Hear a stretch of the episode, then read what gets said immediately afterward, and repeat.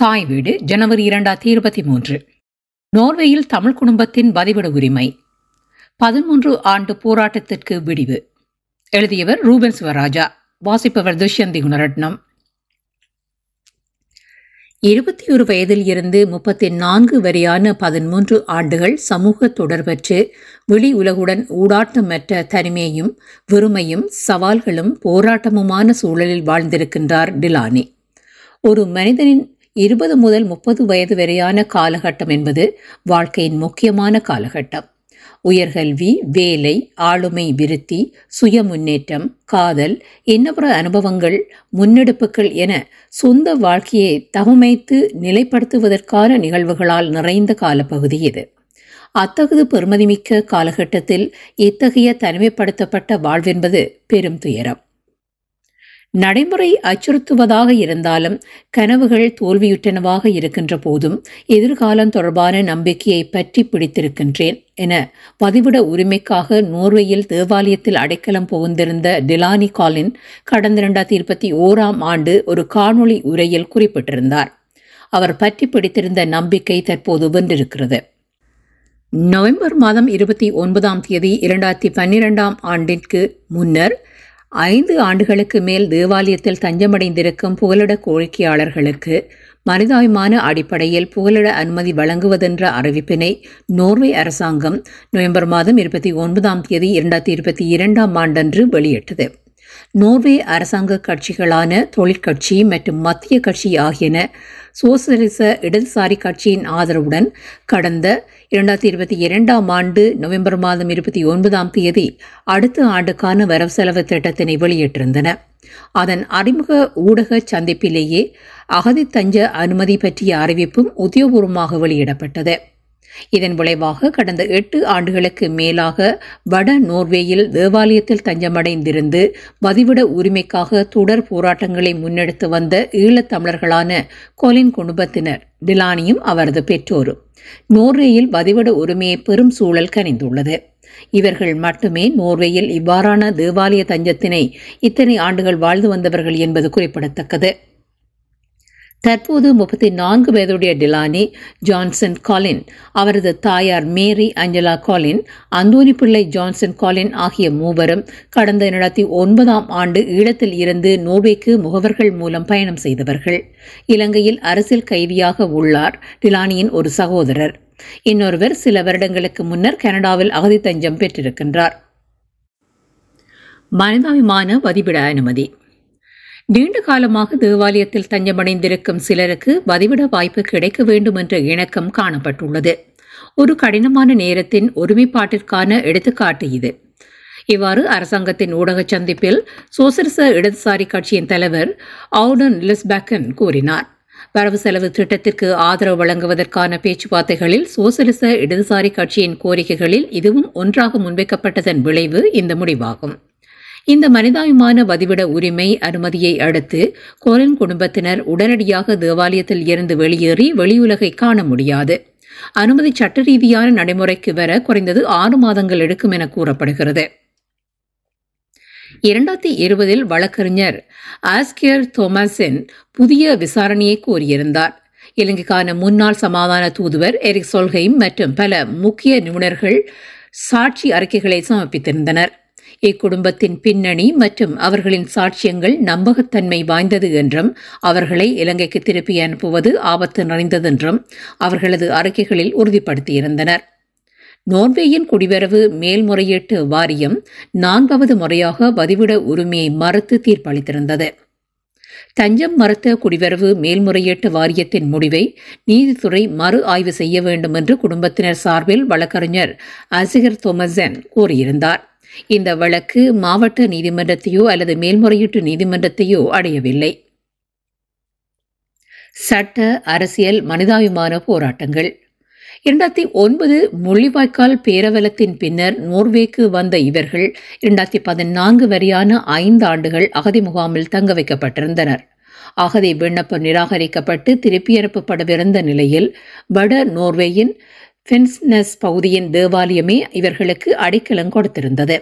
கடந்த 8 ஆண்டுகளாக தேவாலயத்திற்குள் வாழ்ந்தபடி நோர்வேயில் வதிவிட உரிமை வேண்டி பல்வேறு போராட்டங்களை கொலின் குடும்பத்தினர் முன்னெடுத்திருந்தனர். அவர்களுடைய வாழ்வுரிமைக்கான இந்த 12 ஆண்டுகால போராட்டம் சட்ட ரீதியாக, அரசியல் ரீதியாக, மனிதாபிமான ரீதியாக என பல முனைகளில் முன்னெடுக்கப்பட்டது. 2020 பிப்ரவரியில் ஆஸ்லோவிலும் ஃபின்னிஸிலும் பல நூற்றுக்கணக்கான மக்கள் பங்கேற்ற ஆதரவு பேரணிகள் நடைபெற்றன. அவர்களுடைய போராட்டத்திற்கு நாடு தழுவிய ரீதியில் பொது மக்களினதும் பொது அமைப்புகளினதும் ஆதரவுகள் இருந்து வந்தன. இவர்களின் மனித உரிமைக்காகவும் வதிவிட உரிமைக்காகவும் வாழ்வுரிமைக்காகவும் எண்ணற்றவர்களின் தனிப்பட்ட மற்றும் கூட்டு உழைப்பு இருக்கிறது. சமூக அரசியல் செயற்பாட்டாளர் யோகராஜா பாலசிங்கம் கொலின் குடும்பத்தினரோடு தோளோடு தோள் நின்று உழைத்தவர்களில் ஒருவர். வட நோர்வேயில் அவர்கள் தங்கியிருந்த தேவாலயத்திற்கு பலமுறை சென்று அவர்களுக்கு உறுதுணையாக நின்றிருக்கின்றார். தனக்கு இருந்த பல்வேறு மட்டங்களிலான நோர்வேஜிய அரசியல், ஊடக மற்றும் கல்வியாளர்களை இவர்களின் வதிவிட போராட்டத்திற்காக இணைத்தவர். ஆத்மாத்மான ஈடுபாட்டுடன் செயல்பட்டார் என்பது குறிப்பிடத்தக்கது. ஃபென்ஸ்னஸில் இவர்களுக்கான ஆதரவு தோழமை குழு செயற்பட்டது.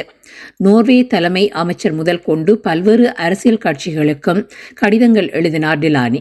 மனிதாபிமான அடிப்படையில் தமக்கு வதிவிட அனுமதி வழங்க வேண்டும் என்பது அவர்களின் வேண்டுகை. தேசிய அளவில் பல்வேறு ஊடகங்களும் இவர்களுடைய நிலைமையை வெளிக்கொணர்ந்திருந்தது. விடுதலை புலிகள் அமைப்புடன் இவர்களுக்கு இருந்த தொடர்பினையும் அதன் நிர்வாகத்தின் கீழ் பணிபுரிந்ததையும் ஆரம்பத்தில் தமது வாக்குமூலத்தில் இவர்கள் முழுமையாக தெளிவுபடுத்தவில்லை என்பது நிராகரிப்பிற்கான முதன்மை காரணமாக கூறப்பட்டது. மாவட்ட நீதிமன்றமோ அல்லது மேன்முறையீட்டு நீதிமன்றமோ தமிழீழ விடுதலை புலிகளுடன் இவர்களுக்கு தொடர்பு இருந்ததை நம்பவில்லை. அத்தோடு இலங்கைக்கு திரும்புவது அவர்களின் பாதுகாப்பிற்கு அச்சுறுத்தலானது என்பதனையும் நோர்வேயின் நீதிமன்றங்கள் ஏற்றுக்கொள்ளவில்லை. கல்வியாளர்கள், அரசியலாளர்களின் ஆதரவு அறிக்கைகள். புகலிட தஞ்ச கோரிக்கைக்கான இவர்களது கதை நம்பகமற்றது என குடியுறவு வாரியமும் நீதிமன்றமும் கூறியுள்ளது. ஆனால் இலங்கை நிலைமைகளை நன்கறிந்த, இலங்கையில் தங்கியிருந்து பணியாற்றிய பல நோர்வேஜிய முக்கியஸ்தர்கள் இவர்கள் திருப்பி அனுப்பப்படின் ஏற்படக்கூடிய பாதுகாப்பின்மை, ஆபத்துக்கள் பற்றியும் இவர்களுக்கு ஆதரவாகவும் பொதுத்தளத்தில் அறிக்கைகள், கருத்துக்களை வெளியிட்டுள்ளனர்.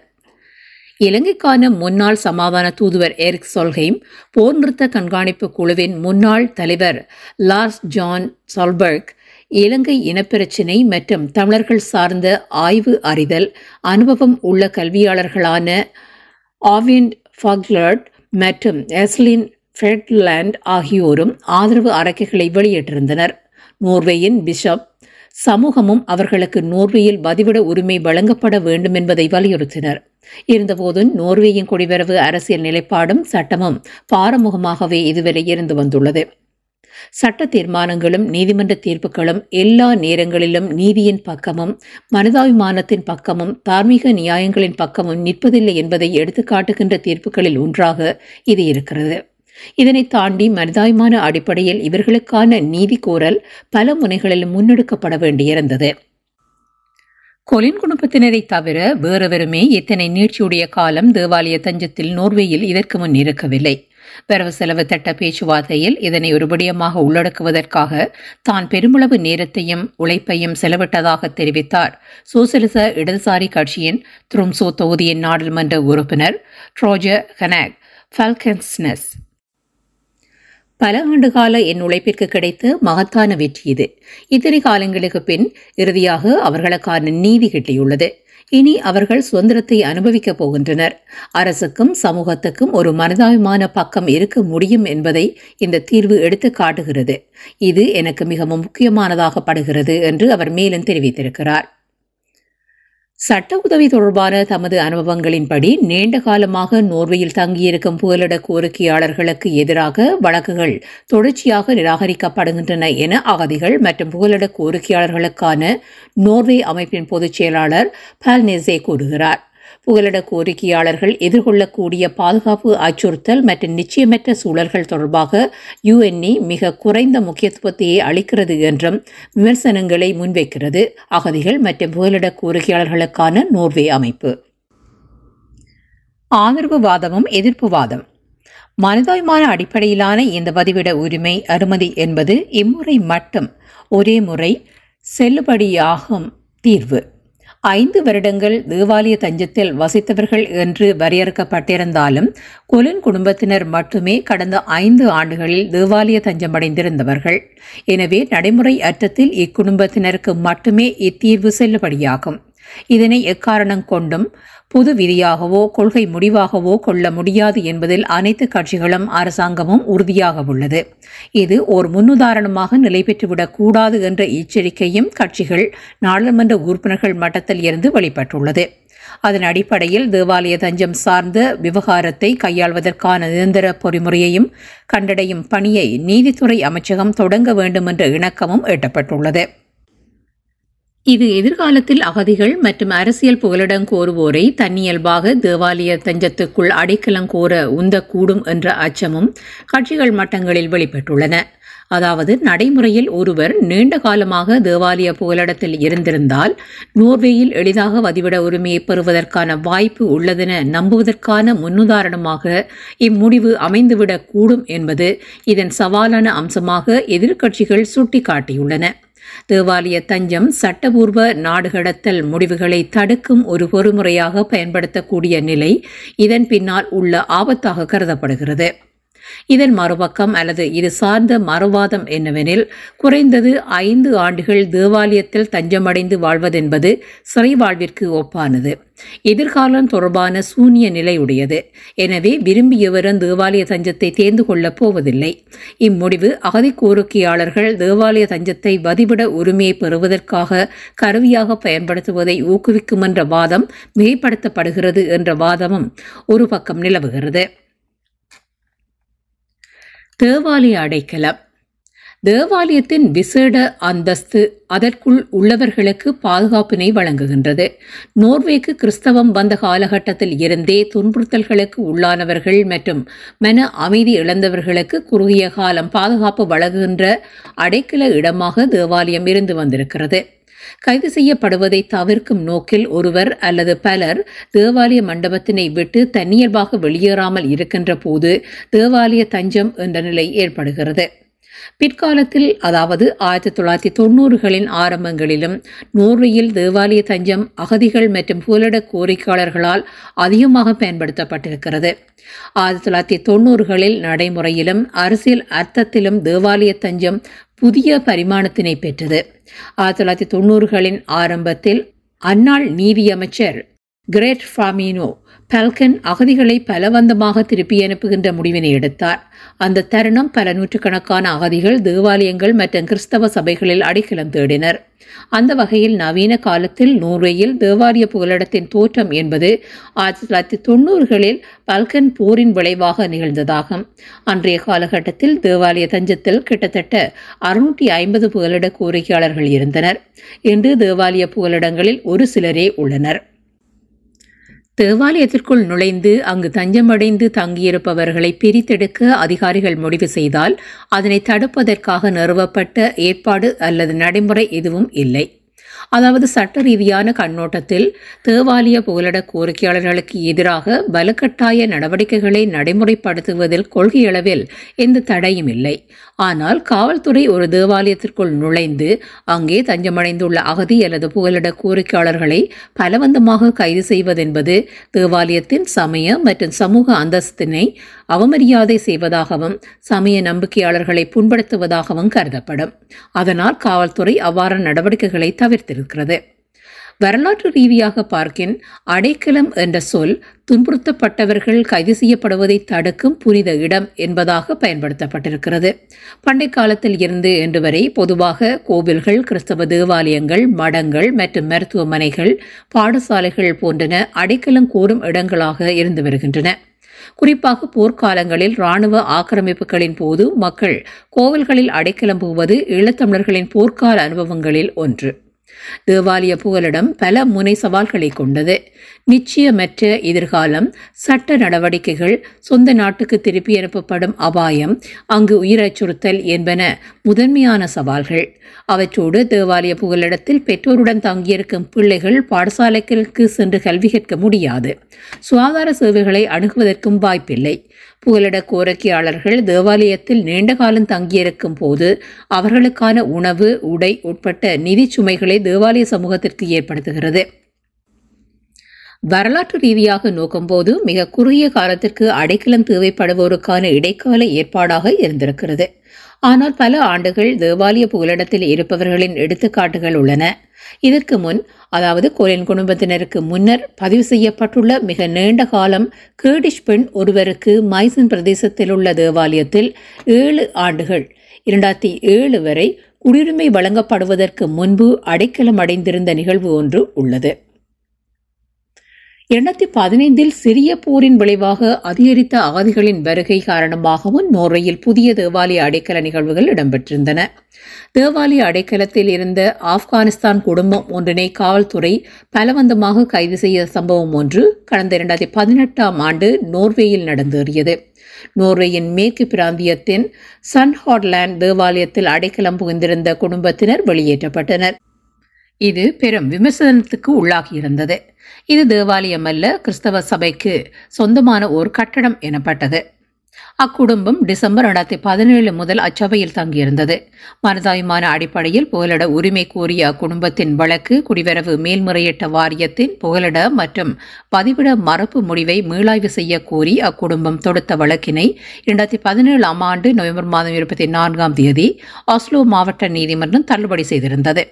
குடிவரவு மேல்முறையீட்டு வாரியத்தின் முடிவு சரியானது என்று மாவட்ட நீதிமன்றம் முடிவு செய்தது. தேவாலய புகலிடத்தில் இருந்ததாக கிறிஸ்தவ சபையினால் உறுதிப்படுத்தப்பட்டது. குடும்பத்தினருக்கு எதிரான காவல்துறை நடவடிக்கை கடுமையான விவாதத்தை தோற்றுவித்திருந்தது. ஒரு மத கட்டடத்தினுள் நுழைந்து தேவாலய புகலிடத்தில் இருக்கும் ஒரு குடும்பத்தை பிரித்தெடுத்தமை நோர்வே வரலாற்றில் முதல் முறையாக நிகழ்ந்ததாக கடுமையான விமர்சனங்கள் எழுந்தன. நோர்வே குடிவரவு சட்டத்தின் பிரிவு 99 படி காவல்துறை கட்டாய நடவடிக்கையை முன்னெடுப்பதாயின் 2 அடிப்படை நிபந்தனைகள் பூர்த்தி செய்யப்பட வேண்டும். கட்டாய முன்னெடுப்பிற்கு நியாயம் செய்யக்கூடிய காரணம் இருக்க வேண்டும் என்பது முதலாவது. வழக்கின் தன்மை மற்றும் சூழ்நிலைகளின் அடிப்படையில் பொருத்தப்பாடு அற்றதாயின் பலவந்தமாக வெளியேற்ற முடியாது என்பது 2வது அடிப்படை நிபந்தனையாகும். அடிப்படையில் இவை 2ம் தனித்தனி நிபந்தனைகள், ஆனால் சில சந்தர்ப்பங்களில் அவை ஒன்றோடொன்று மேவியவையாக அமைவன. தேவாலய தஞ்சமும் சவால்களும். தேவாலய அடைக்கலத்தில் குடும்பங்கள் நீண்டகாலம் தங்கியிருக்கும் போது குழந்தைகளின் சிறப்பு தேவைகளை கணக்கில் எடுத்துக்கொள்ளவில்லை என 1994ஆம் ஆண்டு ஐநாவின் குழந்தைகள் உரிமைகளுக்கான நிபுணர்கள் குழுவால் நோர்வே விமர்சிக்கப்பட்டது. பெற்றோர் நாட்டை விட்டு வெளியேற்றப்பட்ட பின்னர் குழந்தைகள் தேவாலயத்திற்குள் தஞ்சம் புகுந்த சில நிகழ்வுகளை அடுத்து இவ்விமர்சனம் ஐநாவினால் முன்வைக்கப்பட்டிருந்தது. இதன் விளைவாக குழந்தைகளின் நலன்கள் போதுமான அளவு கவனத்தில் எடுக்கப்படவில்லை என்று கண்டறியப்பட்ட சம்பவங்கள் சார்ந்த 16 வயதிற்குட்பட்ட குழந்தைகளை கொண்ட பல குடும்பங்களுக்காக வதிவிட மரபுகள் நீக்கப்பட்டு அவர்களுக்கான வதிவிட உரிமை வழங்கப்பட்டது. கோலின் குடும்பத்தினர் 8 ஆண்டுகளாக கிட்டத்தட்ட வெளியில் செல்லவில்லை. பல்வைத்தியரிடம் சென்று வந்த சில தடவைகள் இதில் விதிவிலக்கு. அதுவும் பல்வைத்திய நுழைவாயில் கதவு வரை காரில் ஏற்றிச் செல்லப்பட்டு இறக்கி விடப்படுவதாகவே இருந்திருக்கிறது. யாரும் அவர்களை அடையாளம் கண்டு காட்டிக் கொடுத்துவிடக் கூடாது என்ற எச்சரிக்கை உணர்வினால் தலையை மூடிக்கொண்டு சென்றுள்ளனர். பாதுகாப்பு உணர்வு இருக்கவே இல்லை. இதயம் எப்போதும் அடித்துக்கொண்டே இருக்கும் என்று நோர்வே ஊடகம் ஒன்றுக்கு டிலானி இது குறித்து கூறியிருந்தார். அப்பிரதேசத்தின் உள்ளூர் சமூகம் பல விடயங்களில் டிலானி குடும்பத்தினருக்கு ஆதரவாக இருந்துள்ளது. குடும்பத்தினரின் மருத்துவ தேவைகளின் போது தேவாலயத்தில் மருத்துவர்கள் அனுப்பி வைக்கப்பட்டுள்ளனர். அவர்கள் தேவாலயத்தில் கொரோனா தடுப்பூசியை பெறுவதற்கு நகராட்சி ஏற்பாடு செய்துள்ளது. அடைக்கலம் கொடுத்த ஃபின்செனஸின் தேவாலய சமூகம் இவர்களுக்கான தங்குமிட வசதிகளை செய்து கொடுத்துள்ளது. தொடக்கத்தில் 2 ஆண்டுகளாக தம்மிடம் துணி துவைக்கும் இயந்திரம் இருக்கவில்லை. பின்னர் துணிகளை தவணை முறையில் உள்ளூர் சமூகத்தை சேர்ந்தவர்கள் செலவு செய்து உதவியிருக்கின்றனர். பலர் பொறுப்பை பகிர்ந்து கொண்டனர். உணவு மற்றும் அத்தியாவசிய பாவனை பொருட்களின் கொள்வனவு உட்பட்ட உதவிகளை குடும்பத்திற்காக செய்து ஆதரவளித்துள்ளனர் என்று தெரிவித்தார் ஆதரவு குழுவை சேர்ந்த ஆட் ஃபிராட்ரிக்சன். எதிர்காலம் தொடர்பான நம்பிக்கை. 21 வயதில் இருந்து 34 வயது வரையான 13 ஆண்டுகள் சமூக தொடர்பற்று வெளியுலகுடன் ஊடாட்டமற்ற தன்மையையும் வெறுமையையும் சவால்களையும் போராட்டவுமான சூழலில் வாழ்ந்திருக்கின்றார் டிலானி. ஒரு மனிதனின் 20 முதல் 30 வயது வரையான காலம் என்பது வாழ்க்கையின் முக்கியமான காலகட்டம். உயர்கல்வி, வேலை, ஆளுமை விருத்தி, சுய முன்னேற்றம், காதல், இன்னபிற அனுபவங்கள், முன்னெடுப்புகள் என சொந்த வாழ்க்கையை தகவமைத்து நிலைமைப்படுத்துவதற்கான நிகழ்வுகளால் நிறைந்த காலப்பகுதி இது. அத்தகு பெருமதி மிக்க காலகட்டத்தில் இத்தகைய தனிமைப்படுத்தப்பட்ட வாழ்வென்பது பெருந்துயரம். 2021 செப்டம்பர் இறுதியில் சமாதானமும் முரண்பாடும் வாழ்ந்த வாழ்வின் தடயங்கள் என்ற தலைப்பில் டிலானி தனது வாழ்வு பற்றியும் போராட்டங்கள் பற்றியும் ஒரு நிகழ்வில் பகிர்ந்து கொண்டிருந்த காணொளியை பார்க்க கிடைத்தது. நோர்வேஜிய மொழியில் மிக நேர்த்தியானதும் உணர்வு பூர்வதுமான பகிர்வு அது. தேவாலயத்தில் அடைக்கப்பட்டிருந்தபடி கூட என் நாட்டு மொழியை கற்றுக்கொண்டுள்ள அவரது திறன் வியப்புக்குரியது. தாயக போர்ச்சூழல், மொழிவாய்க்கால் பேரவலம், நோர்வேயில் வதிவிட உரிமைக்கான 12 ஆண்டுகால போராட்டம் என வலியும் துயரவுமான வாழ்வு அனுபவத்தை பகிர்ந்து கொண்டிருந்தார். 15 நிமிடங்கள் தான் அவரது பகிர்வு. ஆனால் அந்த அனுபவங்கள் என்பவை அவரது 7 வயது முதல் இன்று வரையான வாழ்வை, அதன் வலிகளை பேசியது. பார்ப்போரை கலங்க வைக்கின்ற பகிர்வு அது. 1995 தனது 7 வயதில் யாழில் இருந்து கிளிநொச்சிக்கு இடம்பெயர நேர்ந்த நிகழ்வுடன் தன் கதையை சொல்லத் தொடங்குகிறார் டிலானி. இடப்பெயர்வுக்கு பின்னரான அலைந்துழல்வு பற்றி பேசுகிறார். எத்தனையோ நிகழ்வுகள் தன் வாழ்வை தலைகீழாக புரட்டி போட்டிருக்கின்றன என்று கூறும் அவர், பதில் கிடைக்கப் பெறாத எத்தனையோ கேள்விகளுடன் தன் காலம் கழிகிறது என்கிறார். முள்ளிவாய்க்கால் நிகழ்வுகள் பல்வேறு வழிமுறைகளில் அறிந்தவை எனும் போதும் நேரடி சாட்சியமாக அவர் கூறும் போது கண்கள் மீண்டும் மீண்டும் பனிக்கின்றன. ஈழத்தில் மட்டுமல்ல, நோர்வேயிலும் ஒருவகை போருக்குள்ளும் முரண்பாட்டுக்குள்ளும் வாழ நேர்ந்திருப்பதாக குறிப்பிட்டார். ஈழத்திலும் நீதியும் சமத்துவமான வாழ்வினை அனுபவிக்கவில்லை. நோர்வேயிலும் கடந்த 13 ஆண்டுகளாக அந்த சூழல் சாத்தியமாகவில்லை. ஏமாற்றங்களும் சவால்களும் பலிகளுடனும் 13 ஆண்டுகளாக பாதுகாப்பான வாழ்வுரிமைக்காக தொடர்ந்து போராடுவதென்பது சாதாரண விடயமல்ல. டிலானி மிகுந்த மனத்திடமும் போர்க்குணமும் கொண்டு போராடினார். அவருக்கு உறுதுணையாக ஆதரவு குழு செயல்பட்டது மட்டுமல்லாமல் அக்குழுவே டிலானி குடும்பத்தினருக்கான உணவு உட்பட்ட அடிப்படை பொருளாதார உதவிகளையும் முன்னெடுத்து வருகிறது. இந்த நீதிக்கான காத்திருப்பு என்பது மிக நீண்டது. எதிர்காலம் தொடர்பான நிச்சயமின்மையோடும் அச்சுறுத்தலோடும் வாழ நேர்ந்தமை கொடுமை. நடைமுறை அச்சுறுத்துவதாக இருந்தாலும் கனவுகள் தோல்வியுற்றனவாக இருக்கின்ற போதும் எதிர்காலம் தொடர்பான நம்பிக்கையை பற்றி பிடித்திருக்கின்றேன் என்று டிலானி தனது உரையை முடித்திருந்தார். ஏற்றில் இன்று அவரது நம்பிக்கை வென்றிருக்கிறது. நன்றி.